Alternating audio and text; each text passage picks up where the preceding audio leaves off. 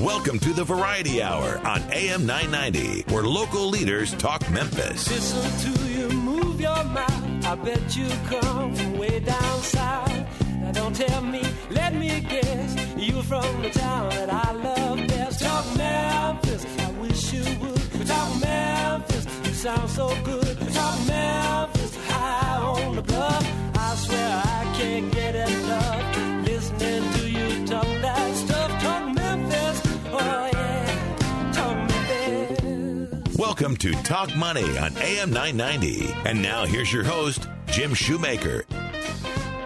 Good morning and welcome to Talk Money here on A M nine ninety. I am not Jim Shoemaker. I'm Keith Quinn standing in for Jim. Jim is the hardest working man in show business and actually uh, is at an awards dinner this morning. There is an award being given out this morning uh, for the best C- uh, C F O.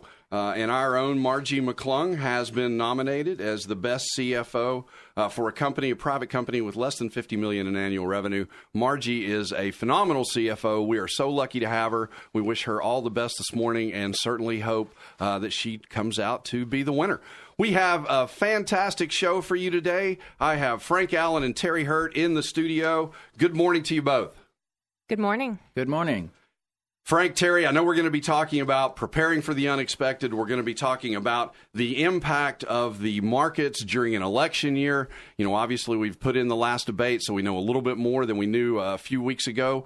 Going forward, you know, how this impacts us as investors, how we think about that. So I would encourage everybody to stick around. We'll be talking about that at eight fifteen, and then a little later talking a little bit more about how we think about financial planning, preparing for the unexpected. You know, I'll give us just a quick rundown of some of the things I see, Frank, and looking out at the economy. Uh, you know, it's been the same story, growth, but slow growth. You know, G D P growth hasn't really been there. There's been this concern all year long about what the Federal Reserve is going to do. When is the Federal Reserve going to raise interest rates?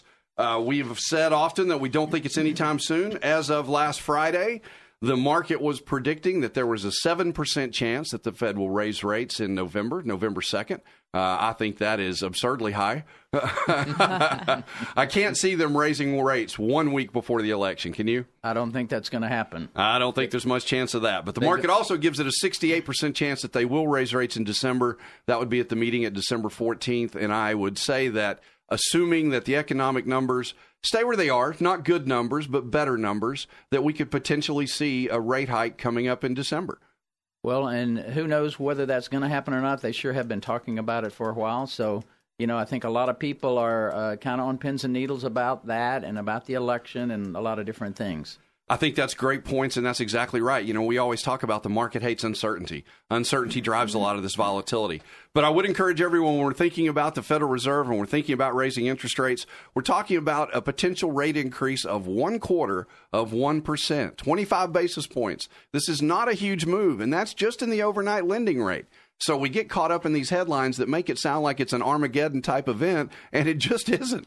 Right. I mean, even uh, even when they talk about interest rates. Right, right. Seems like the market seems to move and get nervous, not, not even actually implementing anything, even though it might be a very, very, very small increase. You know, even when they talk about it, some, you know, a lot of things happen. The, the markets get rattled. Absolutely. The infamous taper tantrum several years ago. This was pre-Janet Yellen when Chairman Bernanke came out and just hinted at the fact that they made uh, made raise rates, and the market went a little bit crazy in the short term. And that's what we try to focus on. When, you know, when we're thinking about investing, and I know Frank and Terry, you both do a great job of this and counseling your clients, clients. Thinking about investing in the terms of financial planning, we focus on that long term. We just don't get caught up in the in the short term noise. Well, well, I think it's important to really uh, filter through some of the stuff that's coming through the media, because you have to really uh, peel away at the onion and figure out what they're really saying. I think that's a great point, and I couldn't agree more. You know, you see some of these headlines, and you think, wow, you know, that really is bad. You know, my favorite from this year, and I know you guys have both heard me mention it, and I may have mentioned it on the radio, but the article on Yahoo Finance, this is the scariest day for investors in seventeen years. You look at that, and you think, oh, my gosh. And if you just skim down to the bottom, the end of the article, it said, be afraid, be very afraid. Uh, but then what were we afraid of? We're afraid of the fact that the Dow Jones, the S and P five hundred, and the NASDAQ, which measures tech stocks, all set a new high on the same day. And oh my gosh, here comes the scary part. The last time that happened was in December of two thousand nine. And now I wish I had our little sound effect thing because we need some ghost noises, some woo-woo. Yeah, so right, that's spooky. Uh, except that now's nothing like two thousand nine. When we looked at the price-to-earnings ratios on the tech stocks, the median was about five hundred in nineteen ninety-nine. Doesn't take a genius to spot the uh, bubble there, and it's just nowhere near that now. So, you know, focusing on the fundamentals. Right, and certainly at that time there were some cash issues, some Absolutely. leverage issues, which are, don't exist today. I think there's as much money on corporate balance sheets today than has been in a long, long time. So we certainly don't have the same debt issue and, and leverage issues that we had back then. Which also applies equally to two thousand seven and two thousand eight, the start of the Great Recession. We just don't have the balance sheet problems that we had back then. But I think clients miss that when they get caught up in listening to these headlines. Well, I think also clients perceive a rate hike as a negative thing, and really it's it's confidence in our economy. Right, ultimately that's what it means, right? That is driving that rate hike. But most people fundamentally, I think, don't understand that. They view it as a negative.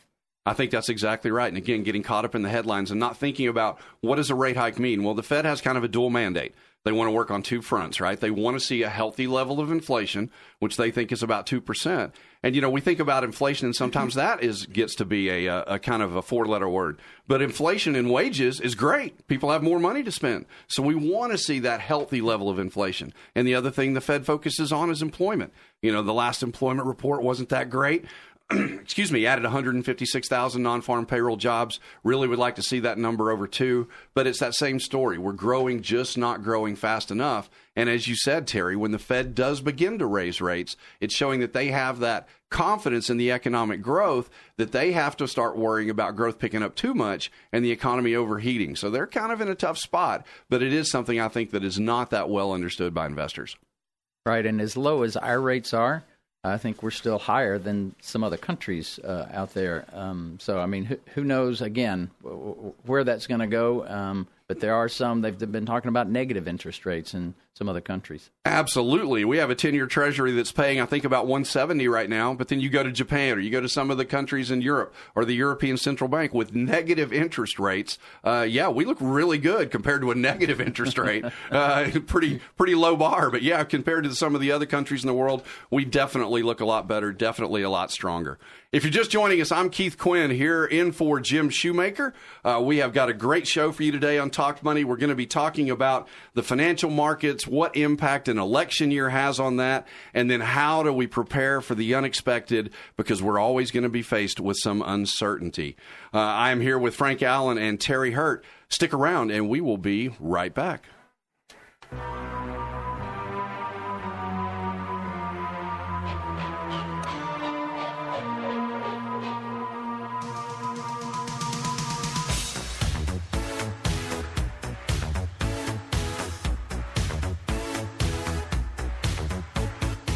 Jim Shoemaker, Keith Quinn, Frank Allen, and Terry Hurt are registered representatives and investment advisor representatives of Securian Financial Services Incorporated, securities dealer, member FINRA, S I P C, a registered investment advisor.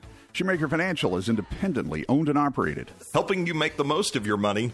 Talk Money will return right after this. Bailey Law Firm knows we are all aging. As we age, our concerns and needs change. An updated estate plan will give you peace of mind regarding your family and future. Your will is about your wishes and not always about your wealth. What are your wishes? Please call the Bailey Law Firm at eight four three, two seven six zero or visit them at the bailey law firm dot com. Today is the youngest you will ever be. Let the Bailey Law Firm help you. The Bailey Law Firm, estate planning, elder law, and probate. It's what they do. Take a second and think about the three most important goals or priorities in your life right now. At Shoemaker Financial, their team of qualified and experienced financial professionals is committed to helping you achieve these goals or priorities, from insurance needs to college funding, retirement, or estate planning. Shoemaker Financial is here to help you accomplish your long-term financial objectives. To learn more, visit shoemaker financial dot com or contact them at nine oh one, seven five seven, five seven five seven. At Shoemaker Financial, it's not just the plan, it's the results.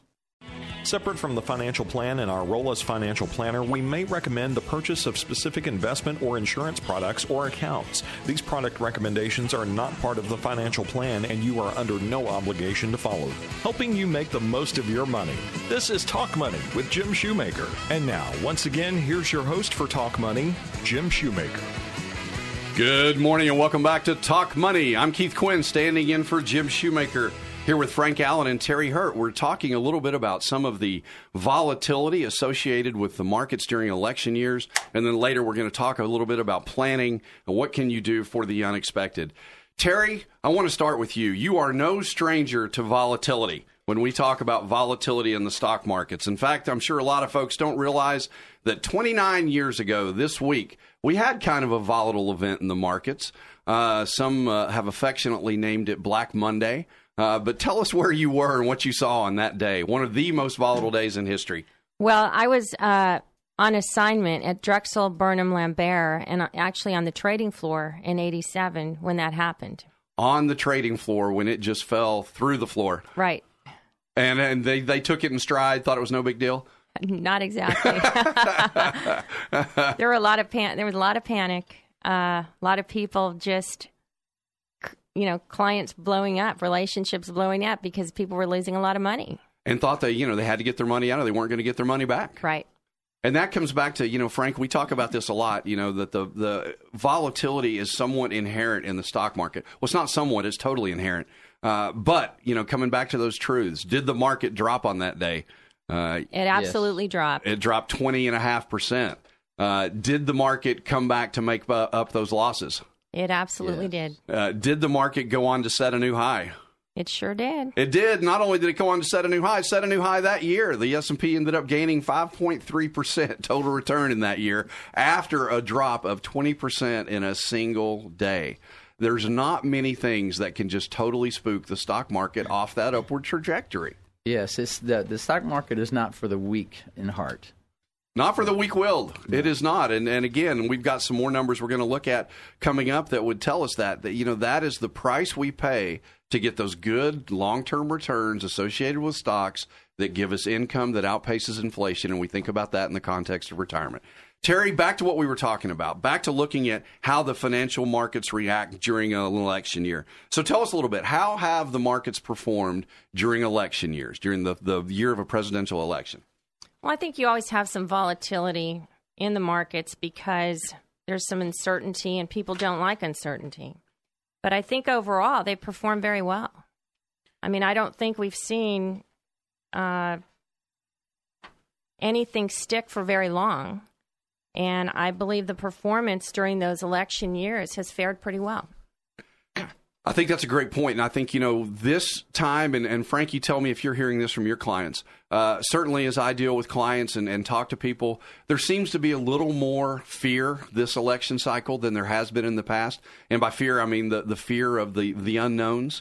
Uh, would you agree with that? And is that what you're hearing? I, it is what I'm hearing. I think the extremes are greater here, uh, and some, you know, the, I think there's just not uh, really knowing what to expect, and some unpredictability that you typically don't see maybe in an election, and uh, you know, some some volatility, as it were, you know, uh, right in, in the debates and in, in terms of the extremes, in terms of positions taken, and so there's a, a lot um, that's happening in this election that we typically haven't seen in the past. I, I couldn't agree more, and I think we're seeing that, you know, as far as we just don't even have a good feel for, you know, which party's going to maintain or have control of the Senate, who's going to have control of the House. You know, we were uh, doing a training session the other day, and I was talking to some of the newer advisors about the potential impacts of this, and, and you know, I said, I haven't really spent a whole lot of time studying either candidate's tax plan. Uh, because I don't really think either one of those are going to be the plans that whoever is president ultimately presents to Congress. And I, I think that's the, the worst thing about this election is we've spent no time talking about issues. Right. Uh, we've talked about things that absolutely matter not to the long-term welfare of this country. So, Terry, looking at that, who is better for us uh, in the stock market? Is it better? Is it going to be better for the market if Donald Trump wins, or is it going to be better for the market if Secretary Clinton becomes president of the United States? Well, the truth is, is it doesn't really matter. The markets are going to do what they're going to do. And if you look at history, history tells us that the patterns are basically the same regardless of who's in office. that the patterns are the same. And that's a lot of what we talk about. Things are cyclical. Uh, you know, we look at the cyclical investing, you know, which year of the presidential cycle has the better returns. Uh, and it's hard to tell. Depending on which time period you look at, those could be totally different. Right.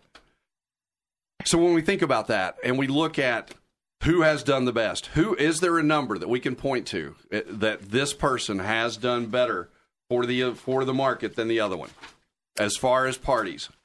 Uh, not not really. If you look at the history, I mean, it's it's pretty balanced. And there were only uh, two, I believe, presidential terms where the market was in a negative. Uh, if you look back over a period of, you know, forty-five elections. And right. So, you know, when you take that data, you say, well, what what was affecting those two presidential terms that caused the market to drop? And it, it wasn't the party. It, it was had, something going on fundamentally in the economy. Exactly right. And I think, you know, Frank, we've looked at some studies that would say sometimes the market tends to do a little bit better in the third and fourth year of the first term of a presidential, uh, of uh, during a presidential run, because during the first term, what does every first-term president want?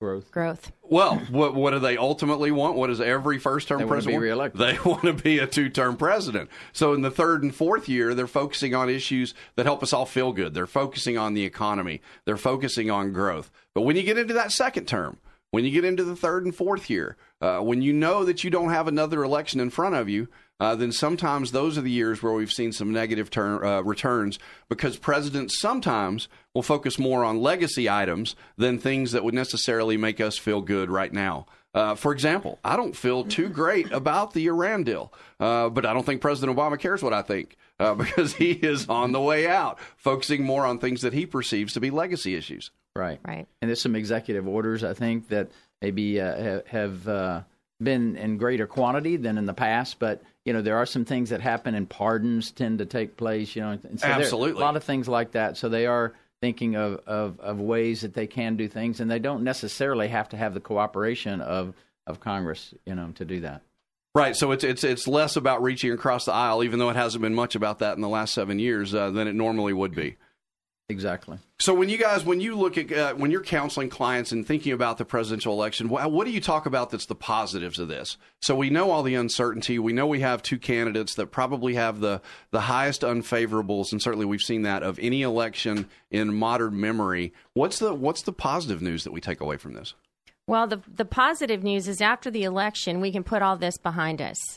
So, you know, there's no more uncertainty about who's going to be elected, so people can react how they're going to react, which typically is emotional uh, in the markets, and then we can carry on business.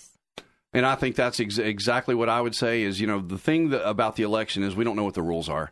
So as soon as we know what the rules are, we know which party controls the House of Representatives, which party controls the Senate, who has the presidency, uh, then we can all start moving forward. I think Wall Street has voted pretty strongly with some of the, the movements in the stock market, especially after some of the debates, that they would prefer uh, Secretary Clinton to win the election. Now, I think that's more because she is a known unknown and that you have more history on what her positions actually are. So there's some level of certainty with what she may or may not try to do. Uh, and I think uh, Donald Trump is a little bit more of an unknown unknown, uh, which always causes uh, people on the street to be a little bit hesitant.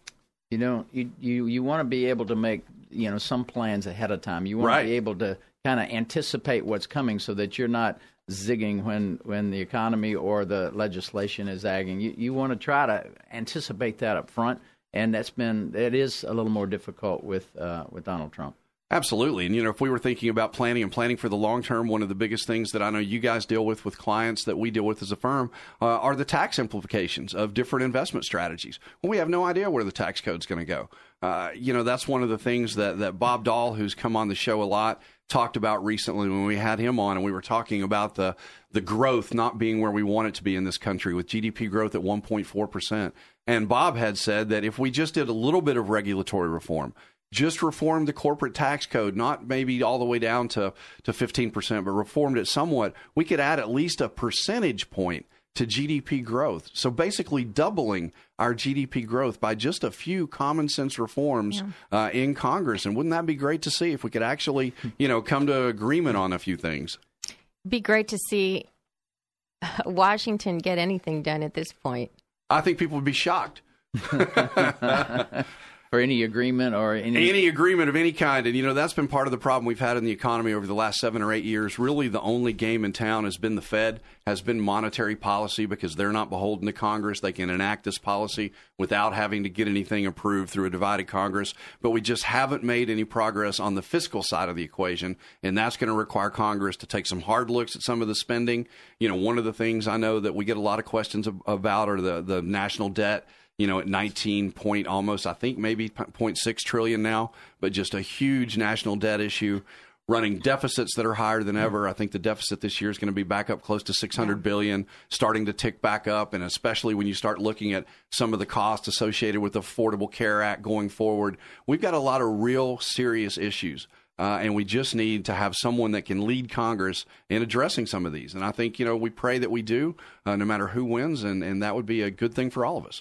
Well, I think the cost, the rising cost of health care ha- has been and will continue to be a major issue going forward. It's something that we still haven't figured out. We do have a quote-unquote solution out there or something new that's been tried, but it doesn't appear to be working in all aspects of, of our economy. And so rising health care costs and trying to make sure that everybody has insurance that's affordable. Uh, I mean, I've heard increases of forty and fifty percent coming for this year. And I've heard, you know, of insurers just pulling out of this altogether because they're losing uh, so much money. And so that's going to be that's still something that we haven't figured out yet. I think that's a huge issue. And I, I you know, it's one of those things that I really don't know the answer. Uh, but, you know, I see the numbers just like you do. And absolutely, premiums exploding. More and more states, I think there are five or six states now who only have one provider offering an option in that state. You know, this is not how this was uh, uh, billed to us when it was sold to the American people, is if you like your plan, you can keep your plan. Nothing has been farther from the truth. And it's such a complicated part of the economy uh, that I, at this point, I'm not even sure if repeal and replace is the right thing to do. Uh, you know, you can't take away insurance from people who've gotten insurance under the Affordable Care Act. We all want everyone to have low access to low-cost insurance. Uh, I just don't know that we can agree on what we do to get to the low-cost part of that equation. Well, later in the in the segment here, we're going to talk about financial planning and stuff. But it, this issue affects financial planning in a big way, and it, and it can determine when someone retires because Absolutely. They're looking at, well, how much are my health care costs going to go up? How much is my health insurance premium going to go up if I if I retire today on a very Uh, affordable uh, cost to, and, and I have to bridge to Medicare. You right. know, what is that, you know, cost going to be? And so it's it's a major issue affecting a lot of clients. That's a great point. Stick around. We will be talking about that issue and others. And when we come back, I'm going to ask Terry, so what do we do with all of this uncertainty? Now that we have all the uncertainty, we've identified the problem. What's the solution? So stick around to hear that. Uh, I'm Keith Quinn, in for Jim Shoemaker. You can always listen to us online at A M nine ninety. Go onto the internet uh, and click onto K W A M nine ninety dot com, our webpage. Click on Watch and Listen Live. Listen to us that way. Or go onto Podbean, search for a recorded show, and you can certainly listen to us that way as well. Stick around, and we will be right back with Talk Money. Financial advisors do not provide specific tax or legal advice, and this information should not be considered as such. You're listening to Talk Money with Jim Shoemaker. Be sure to like us on Facebook. Just search for Shoemaker Financial. Talk Money will return after this. Talk Money is brought to you in part by the Bailey Law Firm, estate planning, elder law, and probate, planning for all generations. If you have financial questions that you would like answered on the program, email them to talk money at shoemaker financial dot com. And now, once again, here's your host for Talk Money, Jim Shoemaker.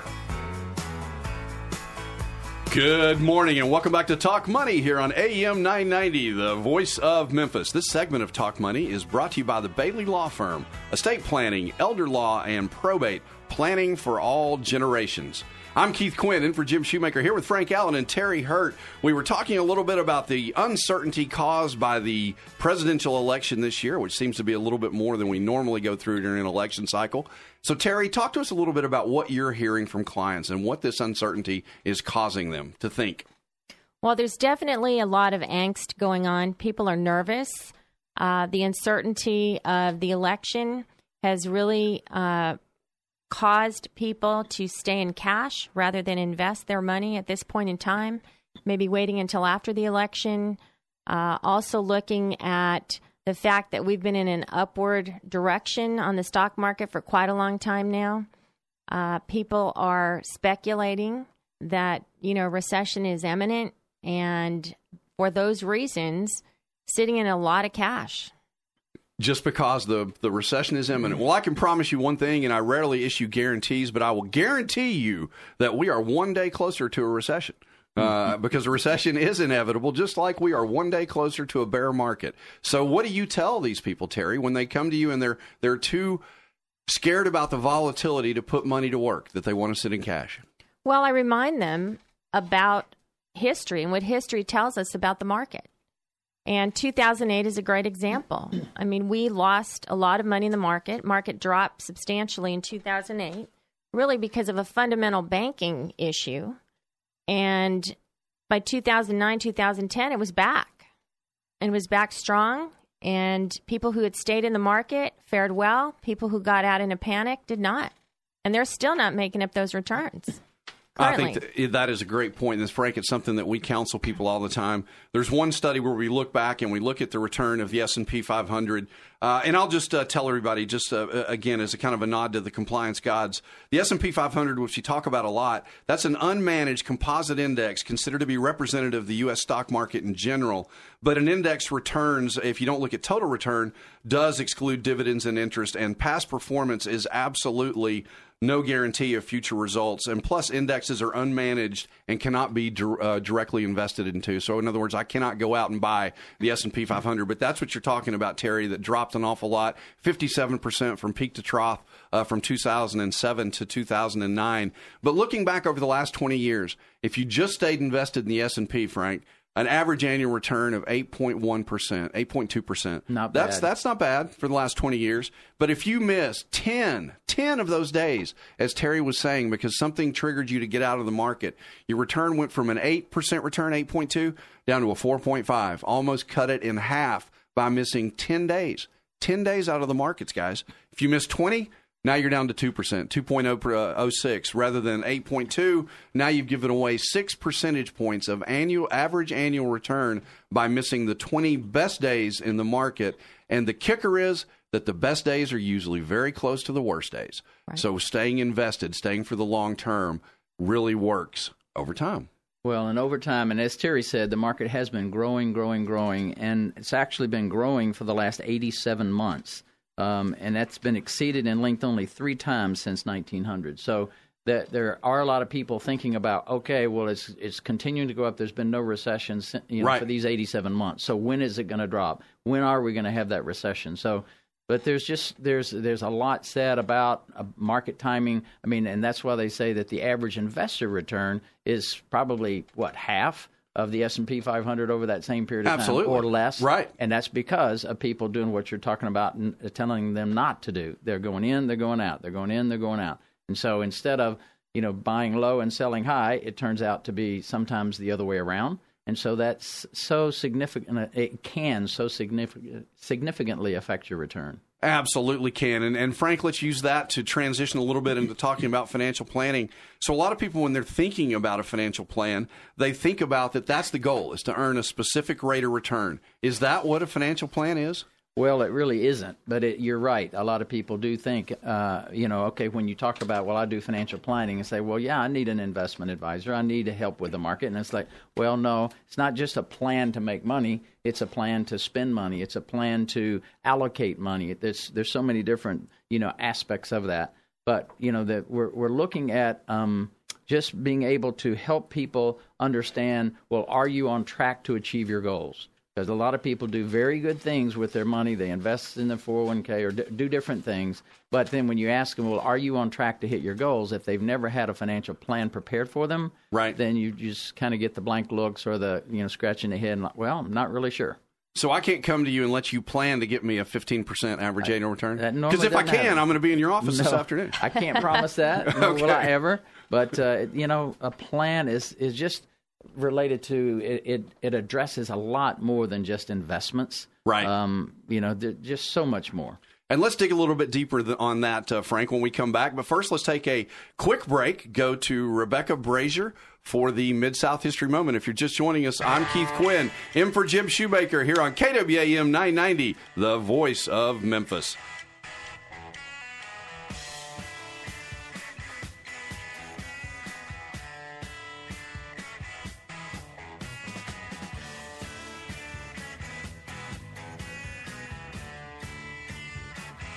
This material represents an assessment of the market environment at a specific point in time and is not intended to be a forecast of future events or a guarantee of future results.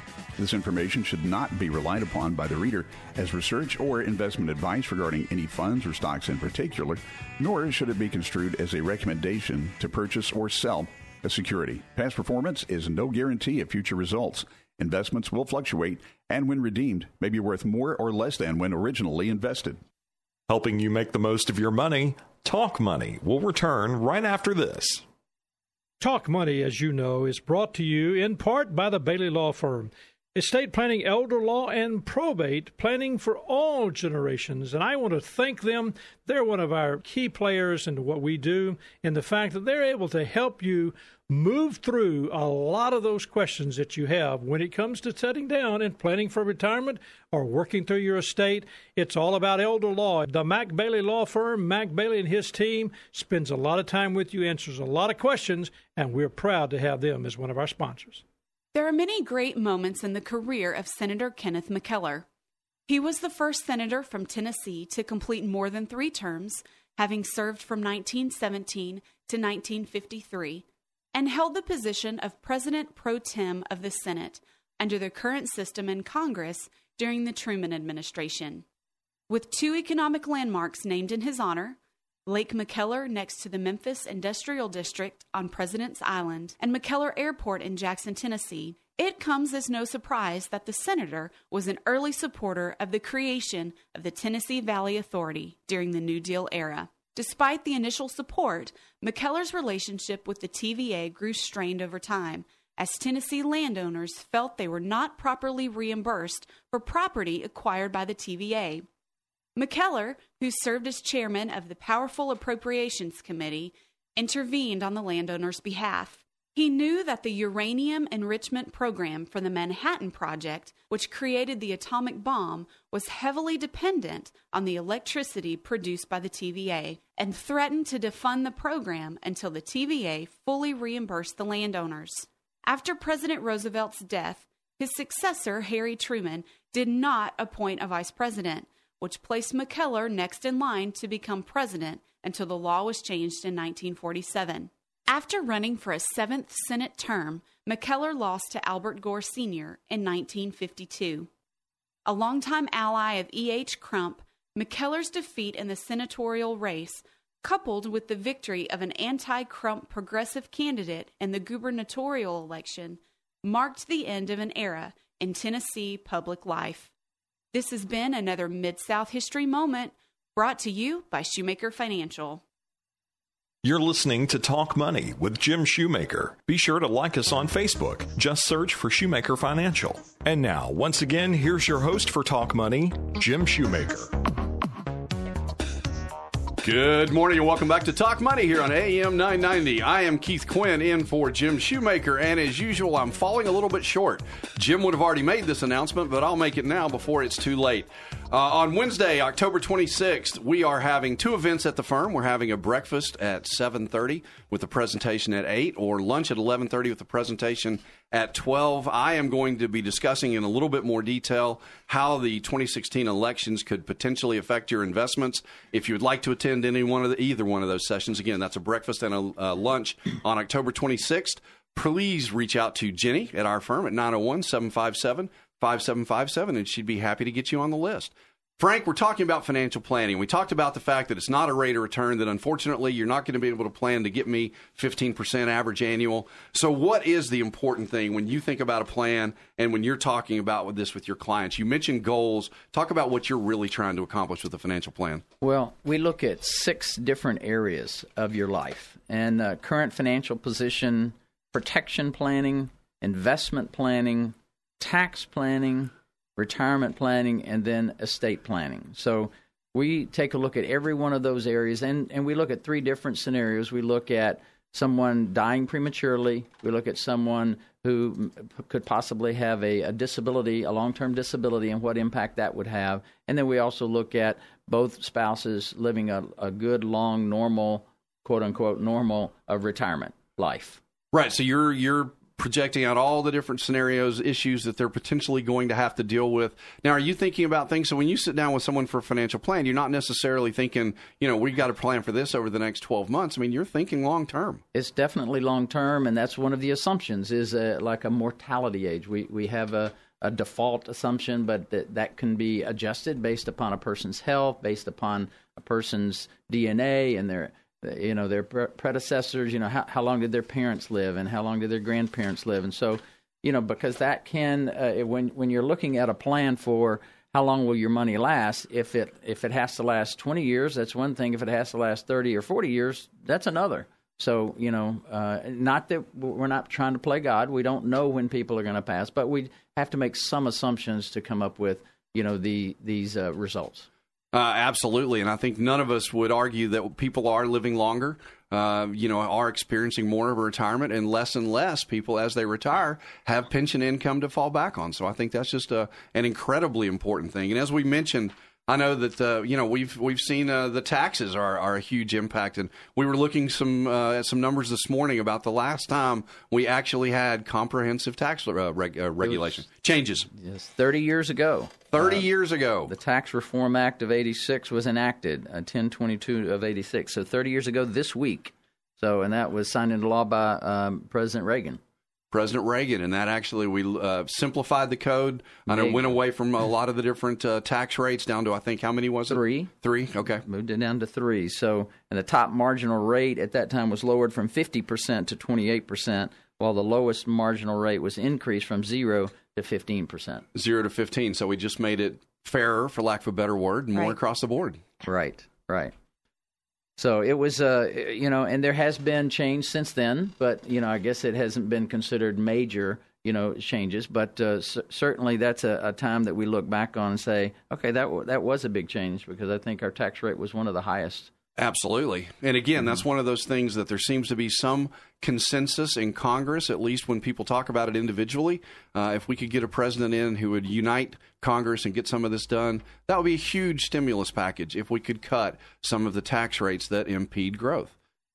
Right. I know one of the other things, Frank, we were talking about in the break is, is some of the concerns that your clients have, and it's when they're thinking about a recession. So talk to us a little bit about how that would factor in to financial planning. Yes. You know, we talked earlier about market timing and, and people wanting to hold cash for a little bit just to, to wait and see when there is going to be a big drop in the market. But I think a lot of people um, also relate to their own specific timing in terms of, well, am I close to retirement? Is it two or three years before I'm going to retire? And so, uh, you know, what we call sequence of returns can make a huge difference in a person's retirement plan and how long their money will last. So if you if the market goes down, it's probably the single worst thing that could happen to a person's investment portfolio after they retire is if the market takes an immediate drop. An immediate drop, right. An immediate drop. And then the, the market, like you said before, in the past has come back. Right. You know, what goes down must, you know, it comes back up to, uh, at least historically. So, but you, um, you know, the timing of when it goes down, and to further compound that situation is if you're having to take withdrawals at that time. In other words, if you're t- if the market goes down appreciably in the year you retire, but you don't have to access that money then because you're living on a pension or social or whatever. Right, right. Well, then you don't have, you know, you don't suffer as much as if you have to sell low and take some of that money out. So some of that money never comes back.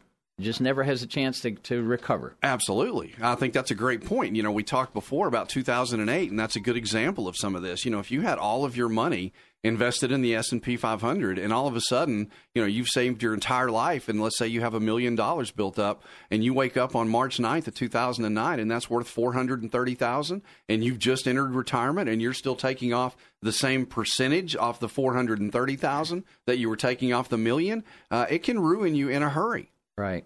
Well, there and there, there's that uh, withdrawal rate that we talk about a lot. Right. And there have been so many studies about, well, what's the right amount of money that you can withdraw per year? It's stated as a percentage per year that will give you a high probability that you won't run out of money. And so that there've been, you know, that that number tends to be dropping in the in the more recent studies that we've seen. It's gone from, say, four percent to three percent to two point eight, you know, different numbers. Right. So that that can be scary to think, okay, well, I can only take out a certain amount or three or four percent of my my portfolio in a given year in order to have a really good probability that the money will last for my lifetime. But again, uh, length of life has an impact on that, obviously. And so and the market does as well. I think it totally does. You know, we used to talk about uh, longevity as longevity risk, and I think now we all just realize it is longevity. We are living longer. It was interesting. I was doing a review yesterday with uh, with one of my clients, and we were talking about, you know, the rate of return they'd had over the last twelve months, and it was about, you know, five percent. And we were saying, you know, this is great, five percent. And we just kind of started laughing and said, we're really, we're excited about a five percent rate of return. Right. Well, you know, when we think back to the old days when, when money markets were paying ten percent to do nothing, uh, it's a, it's a different world we live in. Well, we certainly have adjusted our, our expected annual rate of return in our long-term plans to try to be more conservative, but it used. I remember, uh, you know, when we used to use double-digit rates of return, right? And that was appropriate, yeah. And that was appropriate. That was, but anyway, uh, it's it's a, an interesting thing that has to be reevaluated all the time. And you want to be conservative because the worst thing that could happen is if you overestimate that, and and you you tell a client they can either retire early or they don't need to put any more money in in an investment or or something like that. Then, you know, it just it adds to the risk, um, you know, when you, when you have assumed a, a, a rate of return that turns out to be too aggressive. I think that's a, a great point and something that we really need to emphasize that, you know, we want to plan for the worst and hope for the best. Yes. Uh, and hope it works out. But by planning for the worst, then you take a lot of that, uh, you know, a lot of that risk off the table. And I think uh, Terry mentioned it earlier, you know, and again, looking back at some of the numbers from two thousand nine, and you were talking about, Frank, that an investor that's entering retirement would probably have a different portfolio as far as a different allocation than someone that's got, you know, twenty years that they're trying to build up this money. So what would that mean in the context of planning? Well, in terms of the the uh, the mix that you have when you have an investment and maybe during your accumulation phase, you might be, say, willing to take more risk. And maybe you have seventy or eighty percent of your investments in stocks, let's say. Right. Uh, and then the rest in bonds. Well, then you, as you approach retirement, you may, you know, maybe reverse that. Maybe say, well, maybe now I only want, you know, thirty or forty percent in stocks and a lot more in bonds and, and obviously some in cash. So you, you want to make sure that you, and, and we look at the bucket strategy, you know, right, when we do retirement planning as well, just to make sure that the money that you need in the short term is it has the least amount of risk to it, that you're not, you know, having to worry about whether you have to sell low, right, to access that money. I think that's a great point, and it's one of those things, again, what does that actually mean? So we look back at, uh, again, going to two thousand nine, from the absolute market bottom, of the bottom of the market, March ninth of two thousand nine, if you were just invested in the S and P five hundred, U S large cap stocks, it took you three years, three years to make up that loss that you experienced over eighteen months. Uh, but if you were in a more conservative portfolio, a portfolio with forty percent in bonds, uh, excuse me, forty percent in stocks, sixty percent in bonds, and these are just broad indices, not any uh, individual part of the bond market, uh, it would have only taken you seven months to recover those losses. So that kind of planning and adjusting that plan as people reach retirement is, I think, one of the, the key things that you do. It is. And it's something that you, you don't want to uh, you, you want to spend the appropriate amount of time on it. But you, again, a, a financial plan looks at a whole lot more than investments. It, it looks at your lifestyle. It looks at spending. You know, I, I tell uh, when my clients sit down and do a retirement plan, the closer they get to the retirement day, you know, I tell them the more critical it is that they give me a really good expense assumption. How much do you really need to spend in retirement? Maybe the kids are, are now, you know, out and married and on their own. They're off the payroll. Maybe your mortgage is paid off. I mean, a lot of things can happen that tend to, you, you, you hope happens around retirement or before, so that your expenses maybe are less. And so right, a, a low expense number can make a huge difference uh, for a retirement plan. And a lot of people focus on, well, how do I get my nest egg higher and higher and higher? And they don't spend the, the right amount of time uh, you know, looking at, well, how can I get my expenses, uh, live comfortably, but have them as low as possible? Absolutely. And I think we saw, uh, we did a, a reported a study a couple of weeks ago that showed in a lot of cases, the expenses actually go up in the first couple of years right after retirement. Again, people aren't planning for that. Well, and certainly I think, again, as we said before, the rising healthcare costs is probably it's going to be a, a big, big deal, big deal. And, but also travel. You know, if you have more time to travel, you're you're likely going to travel more. So that typically travel and entertainment is another cost that can go up in retirement. So beyond just the investments, what do you think is the is the next one of the next biggest areas of retirement when you're helping people, again, plan for their financial futures? Well, you want to look, your, your tax rate probably changes some. Uh, you want to make sure that you have adequate access to, you know, to cash, either, you know, one way or the other, cash in the bank or other other access to cash. You you want to make sure that you have your estate plans in order. You want to make sure that you have your will, your living will, you know, your powers of attorney. You want to make sure that all of these those things are in order. And, uh, you know, there are other issues that come. You don't have to worry about things like disability anymore because you're not worried about, you know, losing your job. And, right, right. And, and, and because you're, you're typically on fixed income. But these days, pensions are fewer and further between. So not as many people are able to rely on a pension. It used to be twenty and thirty years ago, uh, the pension was the primary source, or, or you know, for many people in terms of their, their retirement. So you have to look at, well, where's my income going to come from? What are my expenses going to be?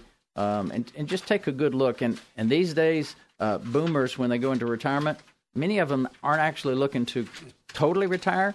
They're looking. They're going to probably do something part-time. They're going to spend time doing something else, not just sitting in a rocking chair. Absolutely. Great points. And guys, I so appreciate you being on the show today. I think that was some really good tips about how to think about uncertainty with the election. Again, it's been Terry Hurd and then Frank Allen. Frank talking to us a little bit more about retirement planning. You know who doesn't have a hard time planning for retirement, who I don't think is going to have a hard time planning for retirement? Who's that? Kevin Chappell. Made four point five million dollars on the P G A Tour this year. Have you ever heard of Kevin? I have not. Me either. Uh, didn't win once. Arnold Palmer and Johnny Miller made a combined four point six million dollars on the P G A Tour throughout their entire careers, but they only won eighty-seven tournaments. Some, something's not right about Something's that. Something's changed. Uh, and we are going this afternoon to honor our friend Michael Fuller, the Michael Fuller Memorial Classic. That's uh, right. We hated to lose him. We lost Michael several years ago, an important part of the firm and a good friend. Great fellow. Still miss him. I want to thank everyone. Thank Frank Allen and Terry Hurt for being here today. Uh, thank Francis Fortner, our guest coordinator, who always does a phenomenal job. John McCommon, our board operator. Thank you, John. Great job as always. Eleanor Moskowitz, uh, our production assistant, our compliance officer, who is now Jim Shoemaker. And I hope you can join us next week where we will help you make the most of your money.